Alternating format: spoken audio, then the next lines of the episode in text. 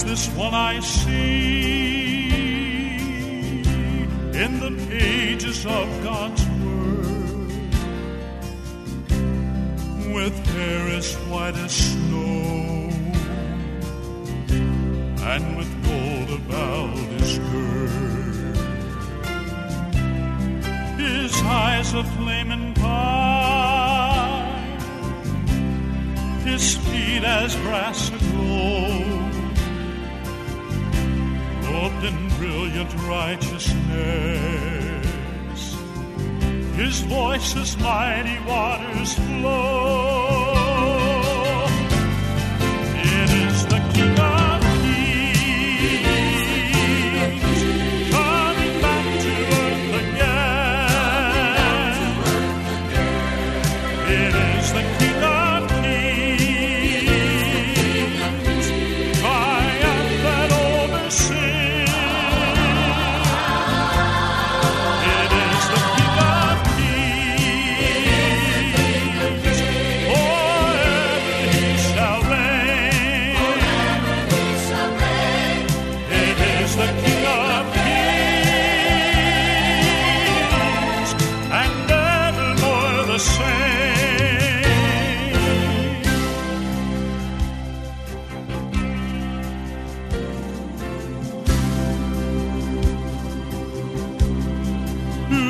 Is this one I see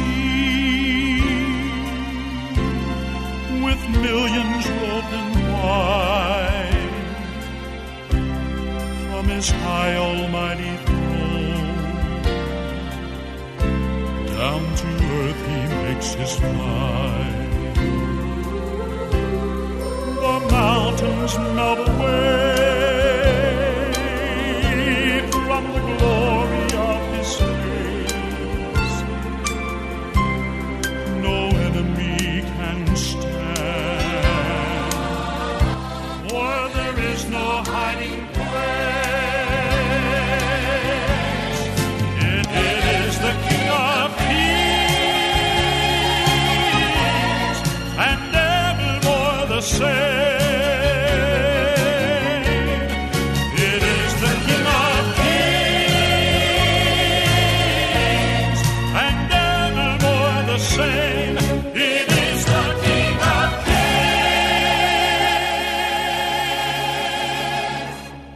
Today's sermon is pre recorded. breaking the power of Jezebel. Mighty God, it's time for Jezebel's power to be cast down. Lord, we've seen enough from her, we've heard enough from her. Our hearts have been rent by her.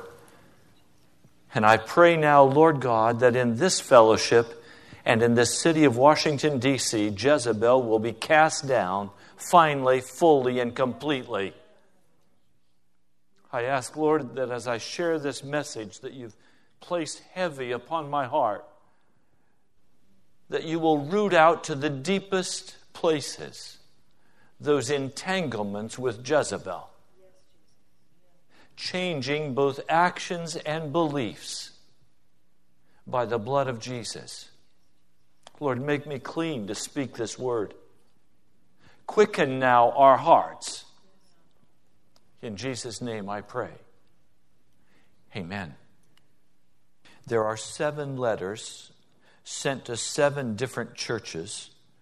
These are the letters that were revealed to John on the island of Patmos. These are the last words of Jesus to specific churches. The remaining part of the book of Revelation will simply announce for us the events that are going to transpire as God brings final judgment to the human race and all of the demonic strongholds as they are cast down by the breath of his mouth. These are the last words of Jesus. Now, your name is listed in this last statement. We're today dealing with the fourth message to the angel of the church in Thyatira. But I do want to tell you that it is addressed to the church of Washington, D.C. It is addressed to all of us. Now let the Word of God begin to pierce into your very heart and deal with these entanglements with Jezebel. Now, before I share this, just a note about Jezebel. Probably most of you, when you hear the word Jezebel, you think about this wicked wife of Ahab. But did you know that Jezebel had a life before Ahab? Jezebel is upper crust.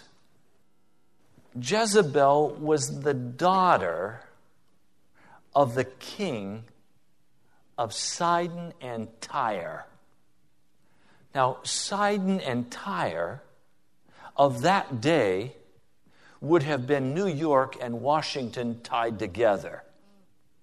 This was a city of immense wealth and culture. It was the center of trade for literally the entire world. Anybody who was anybody wanted to show up in Tyre. The big parties that everybody wanted to go to, they were held in Tyre. You arrive by boat. You are greeted with marble palaces, incredible beauty and luxury, couches inlaid with ivory and gold, mosaics on the floor. The prophecy was that this was the place the devil loved to go to.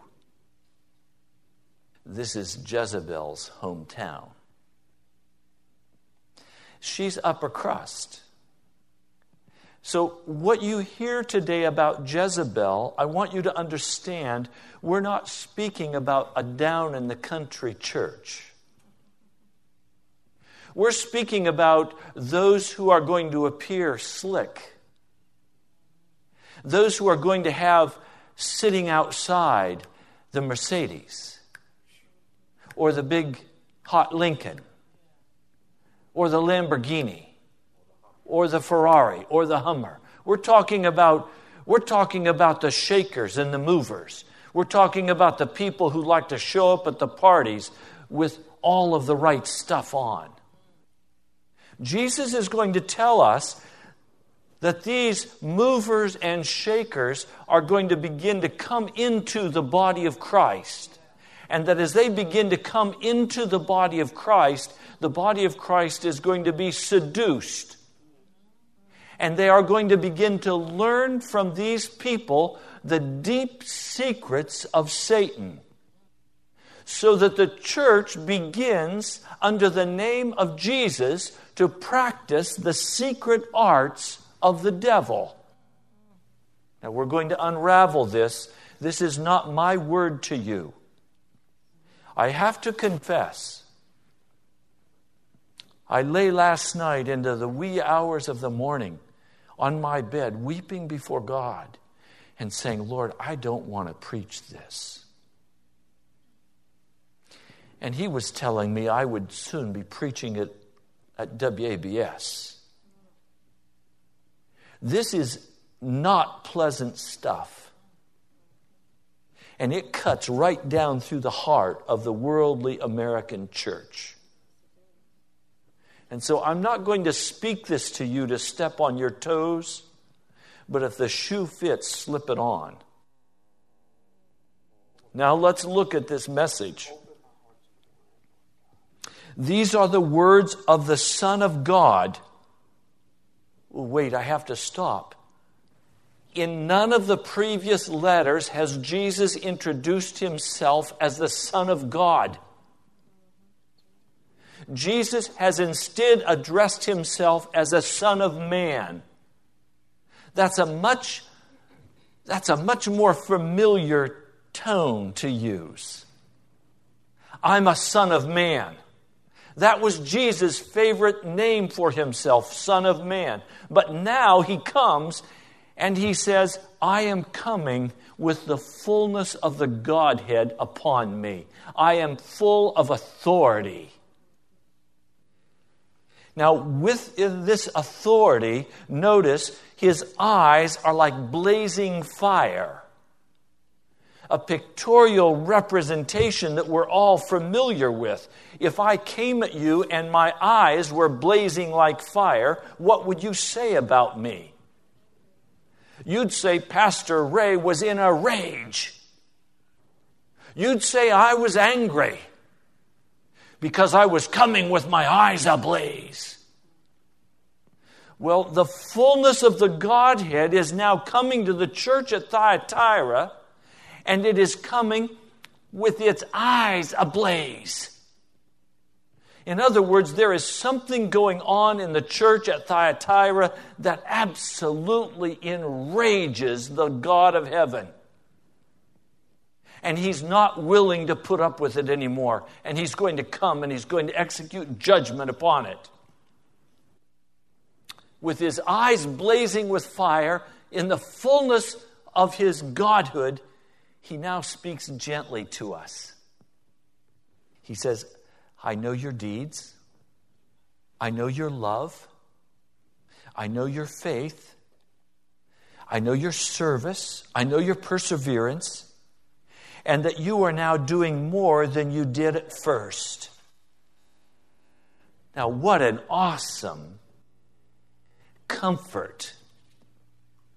Are some of you doing more than you did at first? Yes. Some of you in this congregation used to not read your Bibles. Now you're reading your Bible through in 30, 60, or 90 days. Many of you with me are already well through the Bible for the second time this year.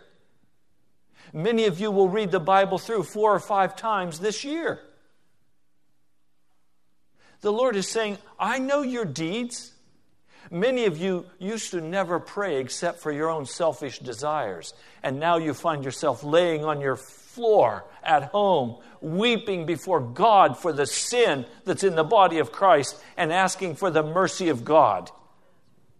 Some of you used to be terrified some of you used to live in fear all the time. Your stomach was tied up in knots. And you've left that foolishness behind, and now you trust Jesus. Now you take a deep breath and say, Jesus, I trust you. I mean, God is so pleased when we make progress like this. But now He wants to cut right to the heart. Nevertheless, I have this against you. You tolerate that woman Jezebel, who calls herself a prophetess. Now, I want you to note, he's going to begin identifying who these people are. I mean, there's a ministry called Generals of Intercession. And for some time, they were sending me their newsletters. And they would, they would give grand words of knowledge as a prophetess would. And then in that next newsletter came this startling appeal We are $40,000 in debt. We desperately need you to help us. This ministry may have to close its doors if we're not able to pay off this $40,000 of indebtedness. Well, I took that into my prayer closet and I said, Lord, I don't understand. How can the generals of intercession have to come to me? Aren't we to go to your throne and ask you for the money? Why are they coming to me? Why are they coming to your people? Well, the next newsletter came, and it was saying, We praise God because we were able to build the new administration building that we've so desperately needed. I said, Yes, God's people have been tricked, they've been fooled. There was a shell game done on them. That panic appeal caused men and women to say, We can't let this light go out. They gave all of that additional money, and they used that additional money not to pay off some emergency debt, but rather to build their administration building. they knew it would be hard to raise money for bricks. So they set it up with trickery. So God's people felt an emergency and then they stepped into it and they got their building. You probably know of many examples similar to this. You all receive the fundraising letters just like I do. I was in a television studio, national pastor. It was July, and they were cutting spots that were going to run the last part of August. And they, they said, Come on, Ray, we want to show you these spots. And it was the national pastor announcing that financially they were going to have to cut stations if they weren't able I said, wait a minute. Right now, today, are you in financial trouble? And they said, absolutely not. But we know that giving will be down in the next 30 days. And because we know giving will be down, we always count on this time. When we run these special announcements, we can count on an additional $10 million being received in this office. And so we build that into our budget. He said, Wait a minute, you mean to tell me that you're building a $10 million budget in on a planned emergency? They said, Well, yes, that's how Christian ministries operate. I said, No, that's not how Christian ministries operate. That's how Jezebel operates. I was not popular there. See, I, I want to walk through some very specific content now for you. Nevertheless, I have this against you. You tolerate that woman Jezebel, that upper crust person who is so financially suave, who knows how to do the trickery, who knows how to do the advertising and the marketing, who calls herself a prophetess, or in other words, who has hidden insight. And if you'll listen to her hidden insight, you'll be happy and wealthy and wise. By her teaching, she misleads my servants. Now I said, wait a minute, Lord. What is the teaching of Jezebel? Now I want to go through seven basic teachings that Jezebel gives. Very briefly, I want to show you the air of them. The first teaching that Jezebel gives is that faith is a power. What do I mean by that? Many ministries today teach that faith has power in and of itself. That this power is exercised by God. In other words, they say when God chose to create the earth, he exercised his faith power, and when his faith power was exercised, creation resulted. They would teach that if you will take your faith power, that it will work for you the same as it does for God. They teach that what you must do is picture that new Cadillac, put it on your refrigerator, and then confess that that is yours. And let your faith grasp a hold of that. And your faith will produce it.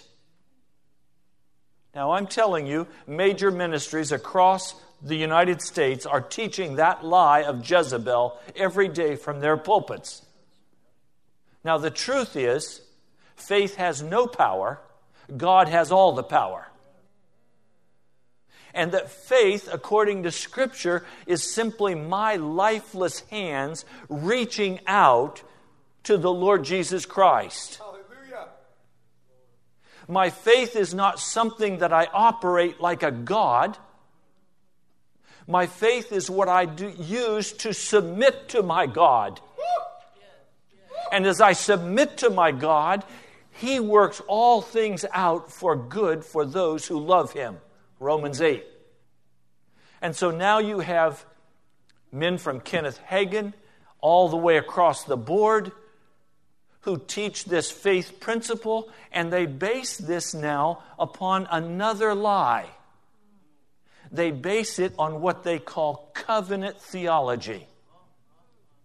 And covenant theology is simply this that God made a promise to Abraham, and that we enter into Abraham's promise by the blood of Jesus. Now, what I want you to see in each of these is that there is a little truth mixed with a whole lot of air. And my daddy always said if you put a glass up here on the table, you fill it full of fresh water, and you put one drop of strychnine in it, will anybody drink that? No, because it has that poison in it.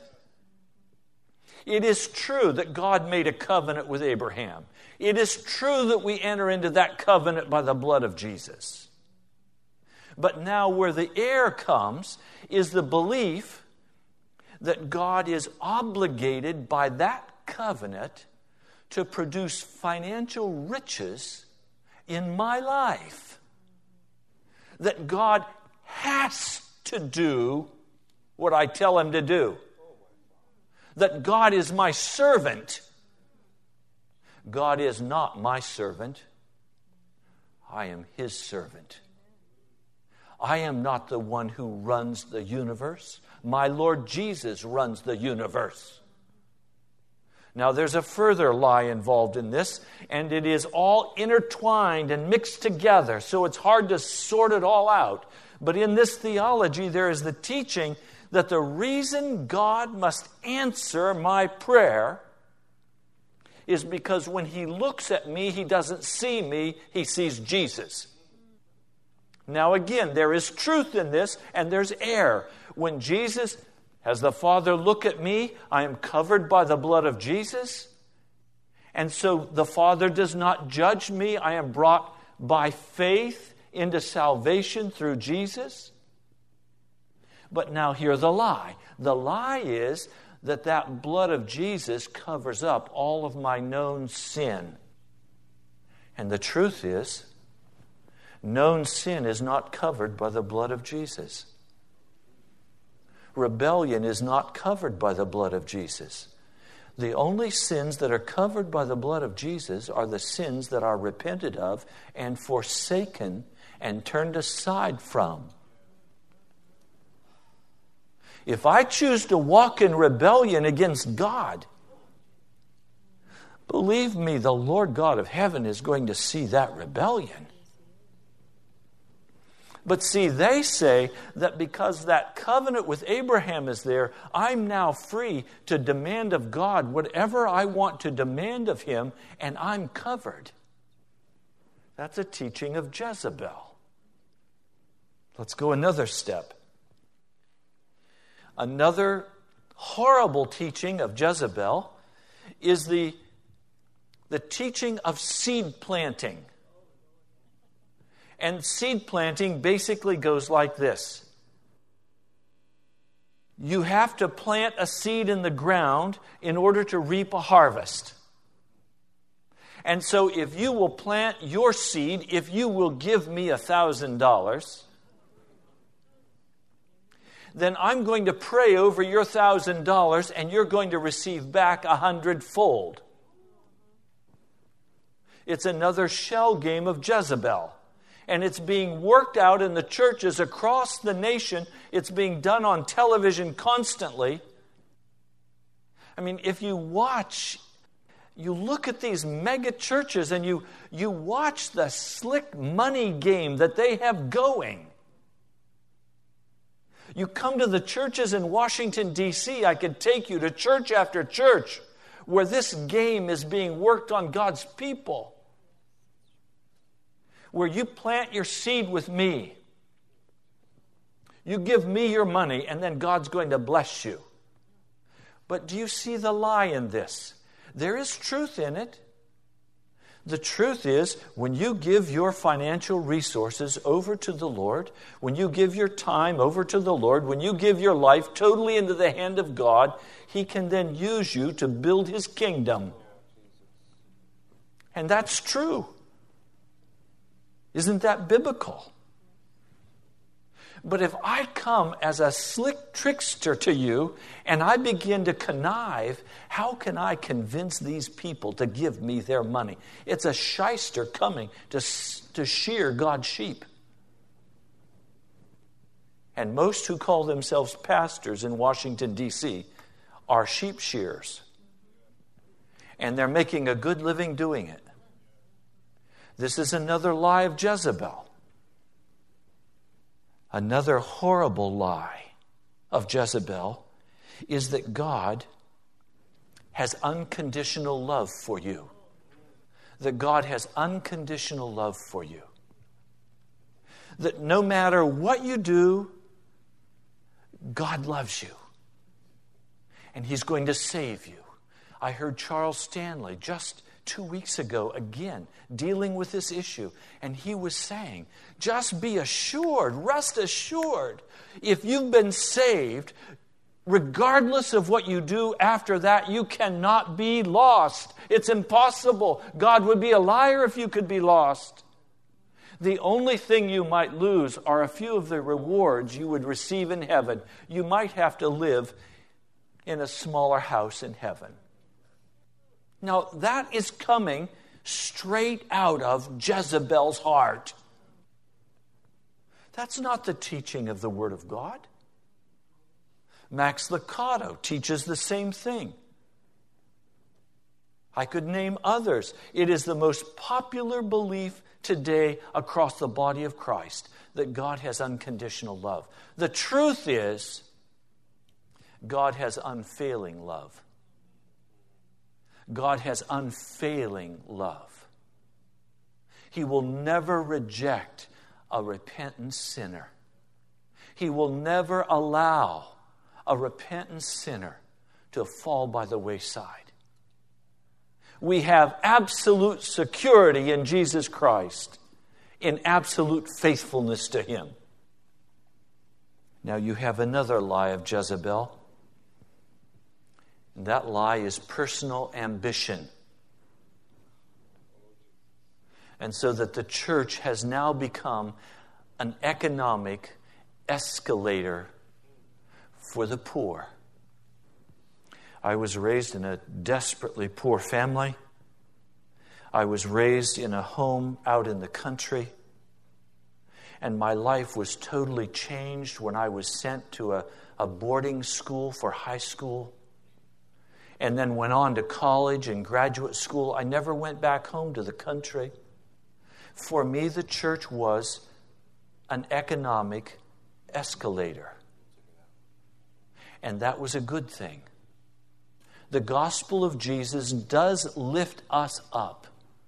The gospel of Jesus does refine us. The gospel of Jesus does purify our hearts the gospel of Jesus will change us totally and utterly. The problem comes when slick Jezebel comes and says, Now listen, we can use this to our benefit. And so let's now begin to teach God's people how they can make money so we can get it out of their pockets. So the young man who was told by his pastor, You've got to step out in faith. So step out in faith and get that new van for the business. And so he went down and he financed the new van for the business. What he forgot to do was to get insurance coverage until the next day. So that afternoon, his van is stolen. When it's found, it's wrecked, it's totaled. His insurance hadn't begun yet. And now he's left to pay off the van because he owes the bank, but the van is gone. Do you think that pastor said, Yes, you did the right thing, you made a mistake, now let me help you? Oh, don't even dream about it. He was cast off as a foolish young man, but he just followed the pastor's advice personal ambition is to be laid down at the cross. There is no room in the work of the gospel for personal ambition. We lay that ambition down and we become servants of the Most High God. But when a pastor begins to teach you that you should be all that you can be, when he begins to teach you that you should not be on the low end, you should ride on the heights of the earth, you should walk in the anointing you have and be somebody, and you should step out by faith and be that somebody. Fake it till you make it. You have Jezebel. You have the slick uptown princess seducing your heart. A very popular thing right now that many economists are desperately worried about is that people are buying new cars because they want to buy a new car. But the old car, they're still upside down in, maybe three, four, five thousand dollars. Not to mind, just wrap that three or four or five thousand dollars owed on the old car, just wrap that into the new car loan. And so now more and more people are driving beautiful cars, and they're upside down in them. They're faking it till they make it. But at some point, they're going to hit the curve and not make it. And who will be responsible for those families as they go bankrupt? Do you suppose the churches that taught them this are going to fork out the money to pay for their mistakes. No, they're going to be cast aside and they're going to be told it's obvious that God's blessing is not on your life. You didn't have enough faith and God deserted you. We want people in this church who are financially successful. And they'll be cast out of the church. Now, there is another desperate teaching of Jezebel. It's called eternal security. Eternal security. Now I need to I need to back up for just a moment.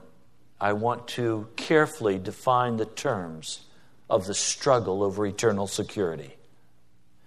Eternal security came out of a Calvinistic teaching that when a person accepts Jesus Christ as Lord and Savior, and their lives are transformed by grace, that they then cannot fall from that grace.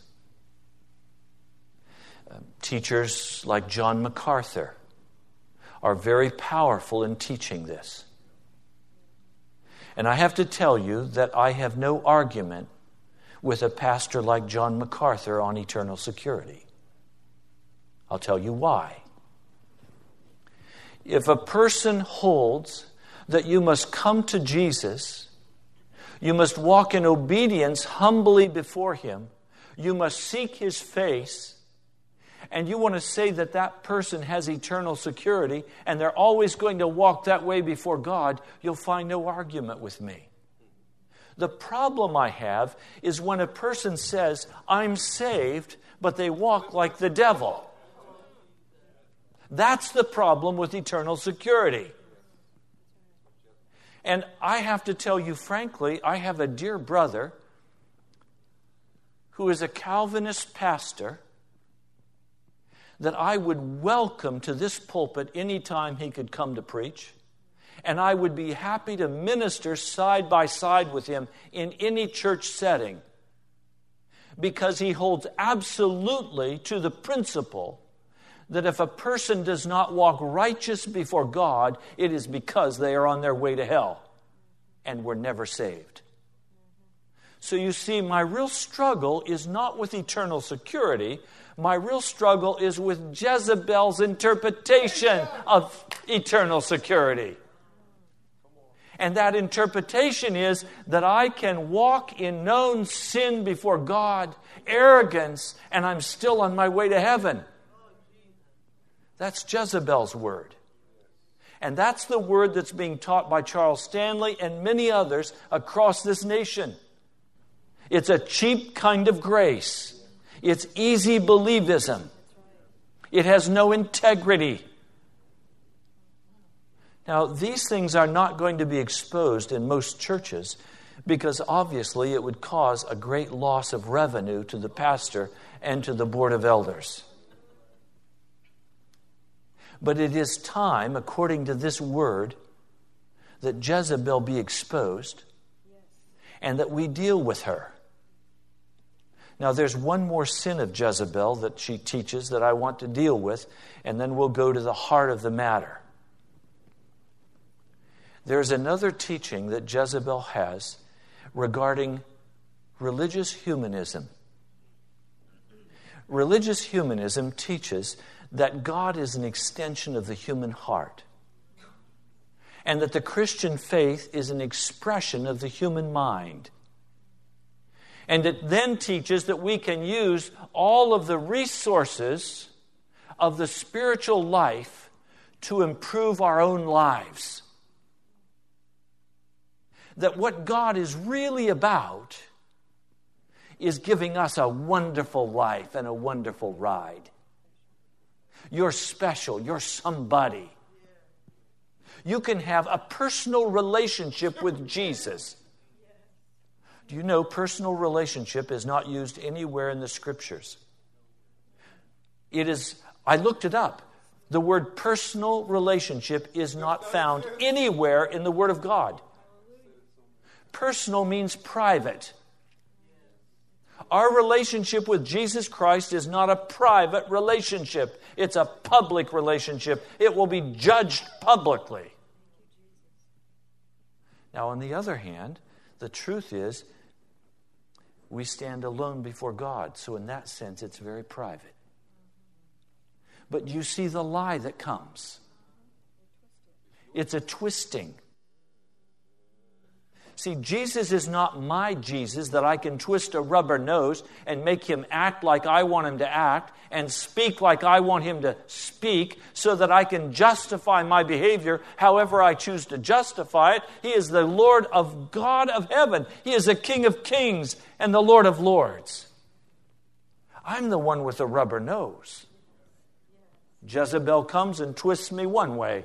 Holy Spirit comes and tries to twist me the other way and I sway with the breeze.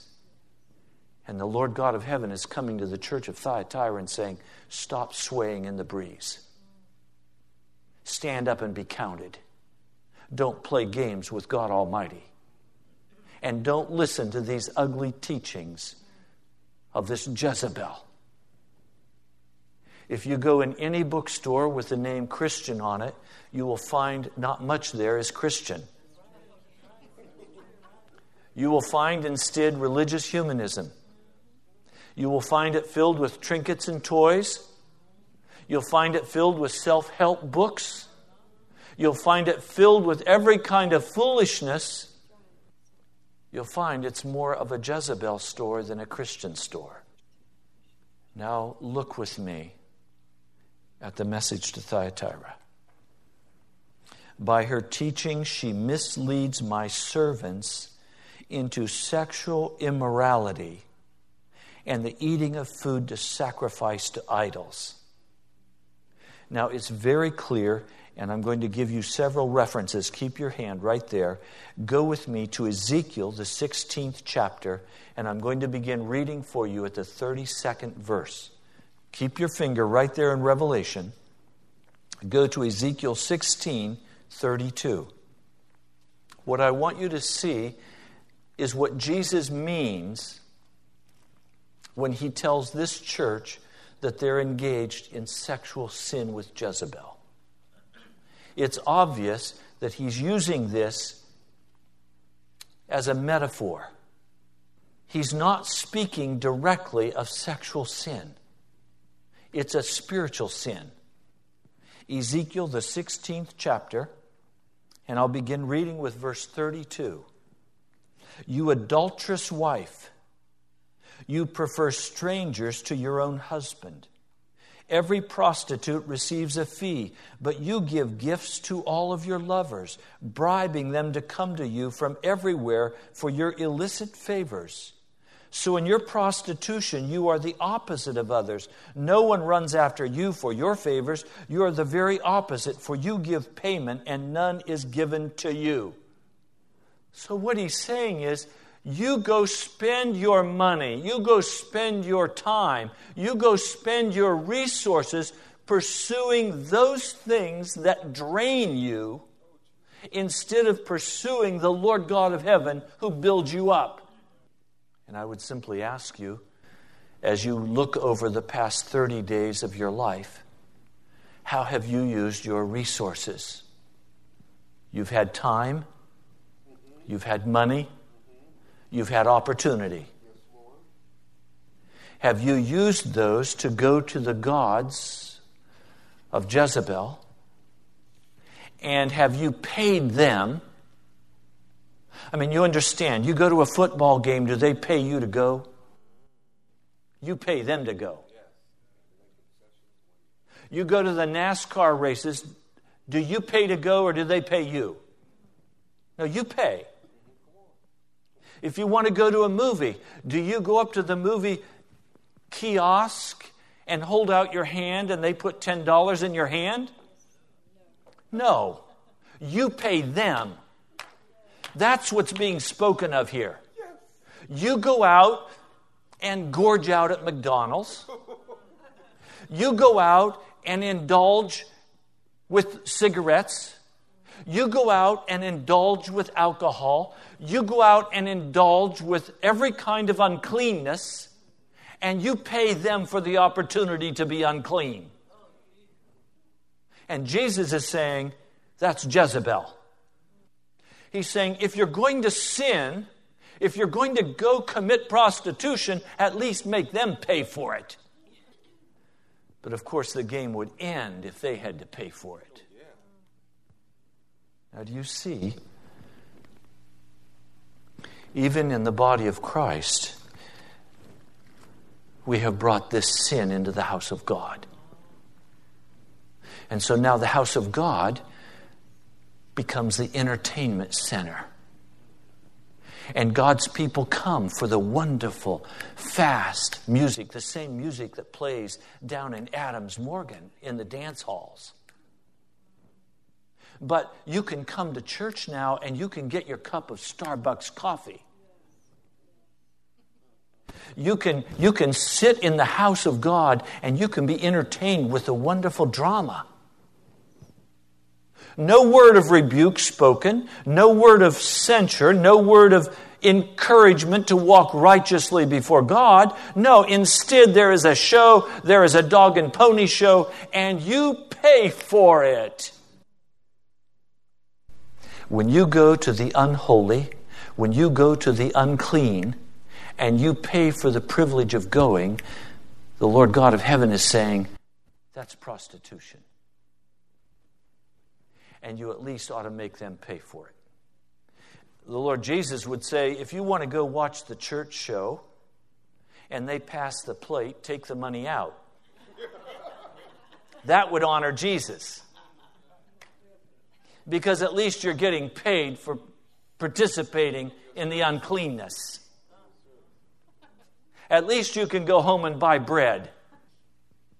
No, you see, when you come to the house of God, and you put money in that offering plate, you better be certain that the reason you're placing that money in the offering plate is that the name of Jesus would be lifted up over Washington, D.C. You better be certain that you trust that what's going to happen with that money is that men and women are going to be confronted in their sin and they're going to be called to repent and turn aside to holiness and they're going to be put on the road to heaven, not the road to hell. And across this city, pastors and churches are putting God's people's feet on the road to hell, not to heaven.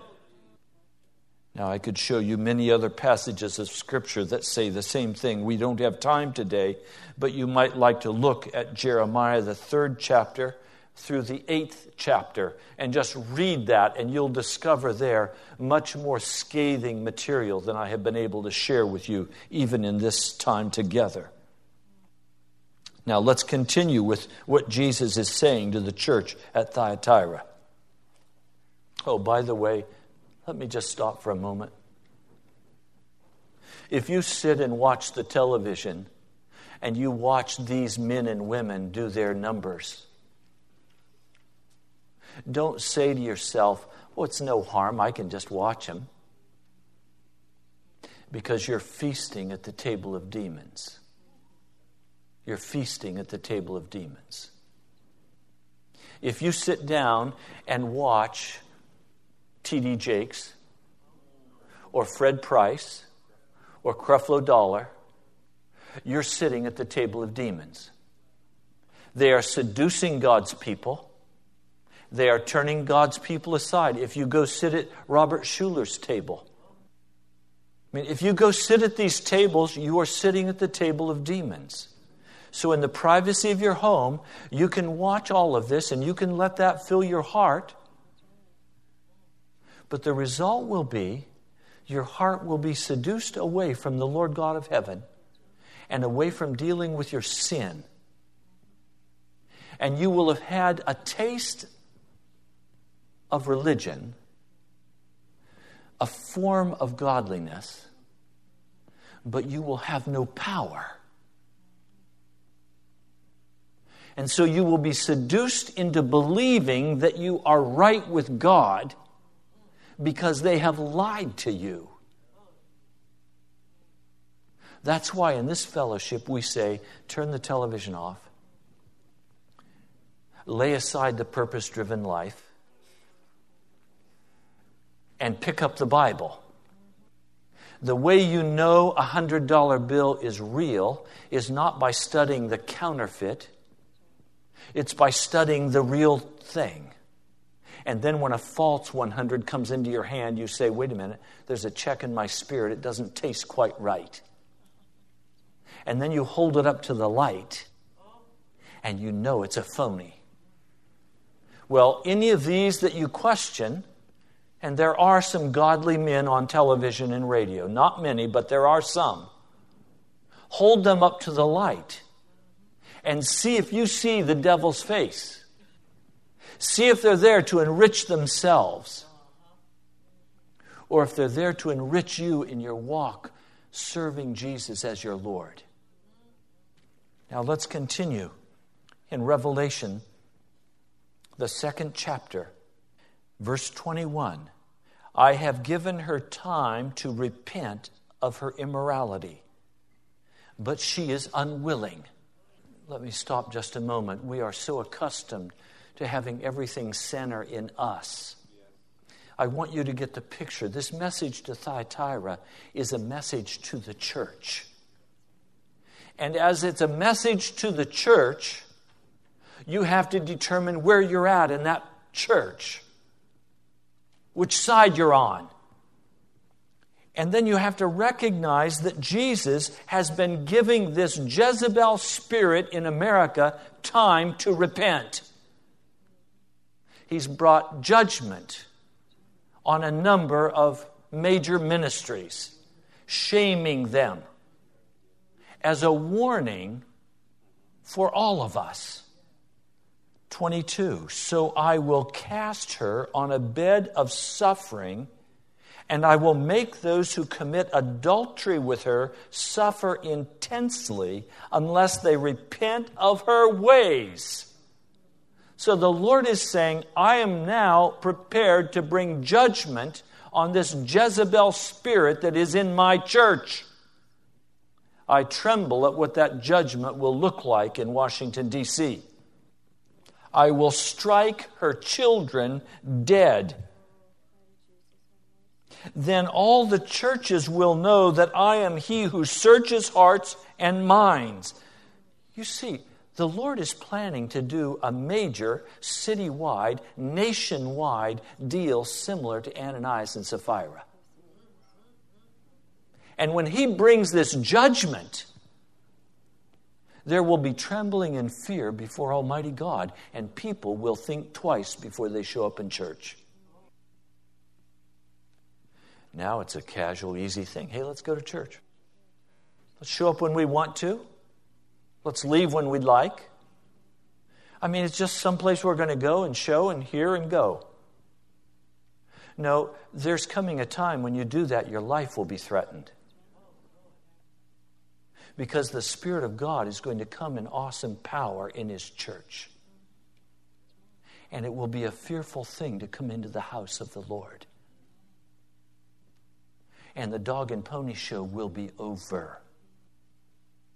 I am He who searches hearts and minds, and I will repay each of you according to your deeds. In other words, when the Lord begins to bring this judgment upon his people, he is going to examine what we have done, not what we have said. I would learn a lot about you if each of you would just come forward now and show me your checkbooks, and we'd go over how you spent your money this last week. That would be most informative, wouldn't it? Or let's take the last 60 days and let's go over all of the checks you've written, all of the charges you've made. That would be very informative. Jesus would know an awful lot about you. He's saying, I'm going to examine what you have done. Now, the lie of Jezebel is another lie. Jezebel said, Hey, don't worry. God's not going to bring judgment on his people. God is about to take us all secretly out of this place. We're not going to face judgment. We're going to heaven. And we're not going to face any of the wrath of God. We're not going to face any of the trauma of the tribulation. Instead, we're going to be out of here, and everybody in the world's going to be saying, Look, they left. Of course, don't talk to me about how much money that series of books made for the one who wrote it, prostituting God's people. I mean, Jezebel was really slick on that one. And the drama continues. Never mind that it has nothing to do with Jesus, it has nothing to do with the Word of God. But it's a lie to seduce God's people into believing that they are secure in their sin and that Jesus has them covered. Jesus doesn't have them covered, Jezebel's got them covered. And that judgment is about to come on the people of God. Are you ready for God to search your heart today? Are you clean before God? If He came and looked at how you've used your time, your energy, your money, have you been compromising with Jezebel? Are there roots of Jezebel's theology that have wound around your heart and convinced you to walk in sin before God?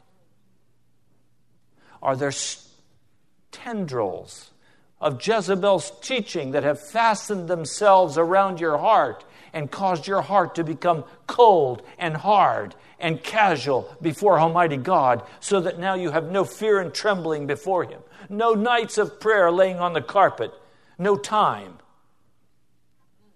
no hungrily searching and, and reading the Word of God, instead, paying that prostitute spirit to get what you want. How do you stand today before the living God of heaven? Let him examine your hearts. You've been listening to Pilgrim's Progress. I'm Ray Greenley, pastor of the National Prayer Chapel. Come visit us. I love you, my brother, my sister. I'll talk to you soon. With great joy.